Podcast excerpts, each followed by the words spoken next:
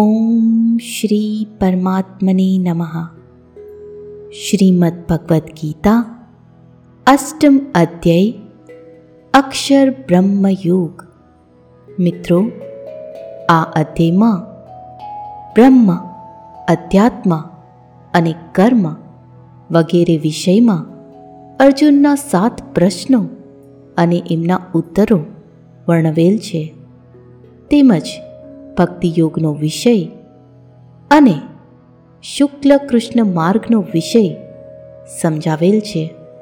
અર્જુન બોલ્યા, હે પુરુષોત્તમ, એ બ્રહ્મ શું છે? અધ્યાત્મ શું છે? કર્મ શું છે? અધિભૂત નામથી શું કહેવાયું છે? અને અધિદેવ કોને કહે છે? હે મધુસૂદન, આ પ્રસંગે અધિયજ્ઞ કોણ છે? અને તે આ શરીરમાં કેવી રીતે છે? તથા તમારામાં ચિત્ત પૂરવેલા માણસો વડે અંતકાળે તમે કયા પ્રકારે ઓળખી શકાવો છો? શ્રી ભગવાન બોલ્યા, પરમ અક્ષર બ્રહ્મ છે. પોતાનું સ્વરૂપ અર્થાત જીવાત્મા અધ્યાત્મ નામે કહેવાય છે. તથા સકળ ચરાચર પ્રાણીઓનો ઉદ્ભવ તેમજ અભ્યુદય કરાવનાર જે સૃષ્ટિ રચનારૂપી વિસર્જન અર્થાત ત્યાગ છે, એ કર્મ નામે ઓળખાયો છે. ઉત્પત્તિ, વિનાશીલ, પ્રત્યેક પદાર્થ અધિભૂત છે. હિરણ્યમય પુરુષ, અધિદેવ છે અને હે, દેહધારીઓમાં શ્રેષ્ઠ અર્જુન, આ શરીરમાં હું વાસુદેવ જ અંતર્યામી સ્વરૂપે અધિયજ્ઞ છું. જે માણસ અંતકાળે મને જ સ્મરતો સ્મરતો શરીર છોડીને જાય છે, એ મારા સાક્ષાત સ્વરૂપને પામે છે. એમાં સહેજ પણ સંશય નથી. હે કુંતી પુત્ર આ માણસ અંતકાળે જે જે પણ ભાવને સ્મરણ કરતો શરીરને છોડે છે, તેને તેને જ પામે છે, કેમ કે એ સદા તે જ ભાવથી ભાવિત રહ્યો છે. માટે હે અર્જુન, તું સર્વકાળે નિરંતર મારું સ્મરણ કર અને યુદ્ધ પણ કર. આ પ્રમાણે મારામાં અર્પેલા મન બુદ્ધિથી યુક્ત થઈ તું ચોક્કસ મને જ પામીશ. હે પાર્થ, એ નિયમ છે કે પરમેશ્વરના ધ્યાનના અભ્યાસ સ્વરૂપ યોગથી યુક્ત બીજી તરફ ન જનારા, ચિત્તથી નિરંતર ચિંતન કરતો માણસ પરમ પ્રકાશ સ્વરૂપ દિવ્ય પુરુષને એટલે કે પરમેશ્વરને જ પામે છે. જે માણસ સર્વજ્ઞ, અનાદિ, સૌના નિત્યંતા સૂક્ષ્મથી અતિ સૂક્ષ્મ. સૌનું ધારણ પોષણ કરનાર અચિંત્ય સ્વરૂપ, સૂર્ય સમાન નિત્ય ચેતન પ્રકાશ સ્વરૂપ અને અવિદ્યાથી સાવ પર એવા શુદ્ધ સચિદાનંદ ઘન પરમેશ્વરને સ્મરે છે. એ ભક્તિયુક્ત માણસ અંતકાળે યોગ બળથી બે ભ્રમરોની મધ્યમાં પ્રાણને સારી રીતે સ્થાપ્યા પછી નિશ્ચળ મનથી સ્મરતો સ્મરતો એ દિવ્યરૂપ પરમ પુરુષ પરમાત્માને જ પામે છે. વેદને જાણનાર, વિદ્વાનોને, જે સચિદાનંદ ઘન સ્વરૂપ પરમ પદને અવિનાશી કહે છે આસક્તિ વિનાના યત્નશીલ સંન્યાસી મહાત્માઓ જેનામાં પ્રવેશ કરે છે તથા જે પરમ પદના ઈચ્છુક બ્રહ્મચારીઓ બ્રહ્મચર્યનું આચરણ કરે છે, એ પરમ પદને હું તારા માટે ટૂંકમાં કહું છું. બધી ઇન્દ્રિયોના દ્વારોને રોકીને તથા મનને હૃદય પ્રવેશમાં સ્થિર કરીને પછી એ જીતાયેલ મન વડે પ્રાણને મસ્તકમાં સ્થાપીને પરમાત્મ સંબંધી યોગ ધારણામાં સ્થિત થઈને જે માણસ ઓમ એ એક અક્ષર સ્વરૂપ બ્રહ્મને ઉચ્ચારતો અને એના અર્થ સ્વરૂપ મુજ નિર્ગુણ બ્રહ્મનું ચિંતન કરતો, શરીરને છોડી જાય છે એ માણસ પરમ ગતિને પામે છે. હે પૃથા પુત્ર જે માણસ મારામાં અનન્ય ચિત્ત થઈને સદાય નિરંતર મુજ પુરુષોત્તમને સ્મરે છે. એ નિત્ય નિરંતર. મારામાં જોડાયેલા યોગીને માટે હું સુલભ છું. એટલે કે એને સહજ રીતે મળી જાઉં છું.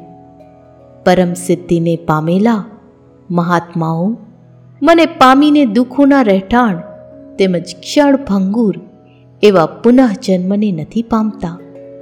હે અર્જુન, બ્રહ્મલોક સુધીના સમસ્ત લોકો પુનરાવર્તી છે. પરંતુ હે કુંતી પુત્ર, મને પામીને પુનઃજન્મ નથી થતો. કેમ કે હું કાલાતીત છું અને આ બ્રહ્મા આદિના લોકો કાળ દ્વારા સીમિત હોવાથી અનિત્ય છે. બ્રહ્માનો જે એક દિવસ છે, એને સત્ય, ત્રેતા, દ્વાપર અને કળિયુગ એ ચાર યુગના એક હજાર વાર થતા આવર્તનમાં લાગતા સમય જેટલો, તેમજ એમની રાત્રિને પણ એટલી જ, એટલે કે એક હજાર ચતુર્યુગના સમય જેટલી. અર્થાત, બ્રહ્મલોકનો પણ અંત આવતો હોવાને લીધે એ પણ વિનાશશીલ તથા અનિત્ય છે. એમ જેઓ તત્વથી જાણી લે છે, એ યોગીઓ કાળના તત્વને જાણનારા છે.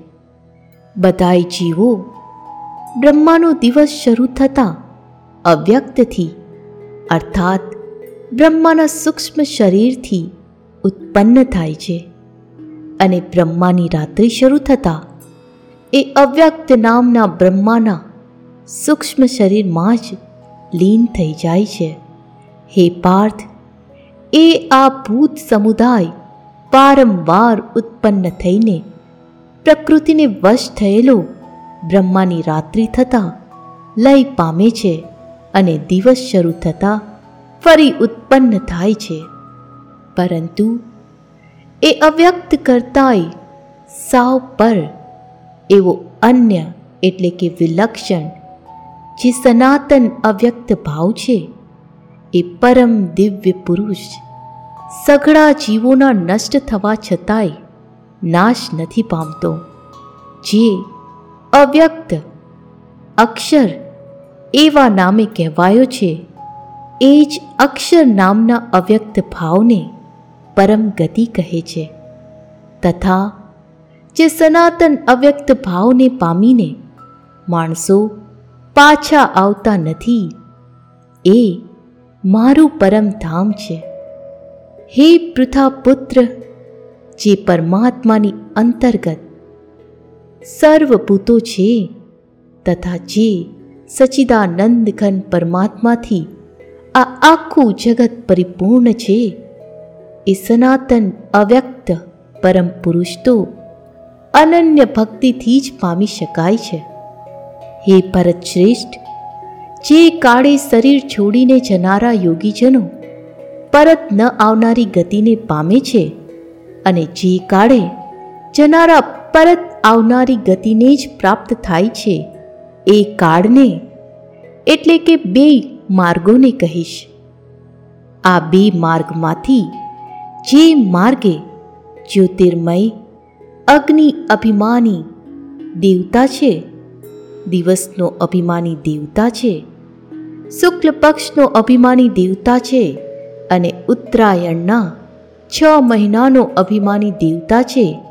એ માર્ગે મૃત્યુ પામીને જનારા બ્રહ્મવેતા યોગીજનો આ દેવતાઓ દ્વારા ક્રમે ક્રમે લઈ જવાઈને બ્રહ્મને પામે છે અને જે માર્ગે ધુમાભિમાની દેવતા છે રાત્રિનો અભિમાની દેવતા છે. કૃષ્ણ પક્ષનો અભિમાની દેવતા છે અને દક્ષિણાયનના છ મહિનાનો અભિમાની દેવતા છે.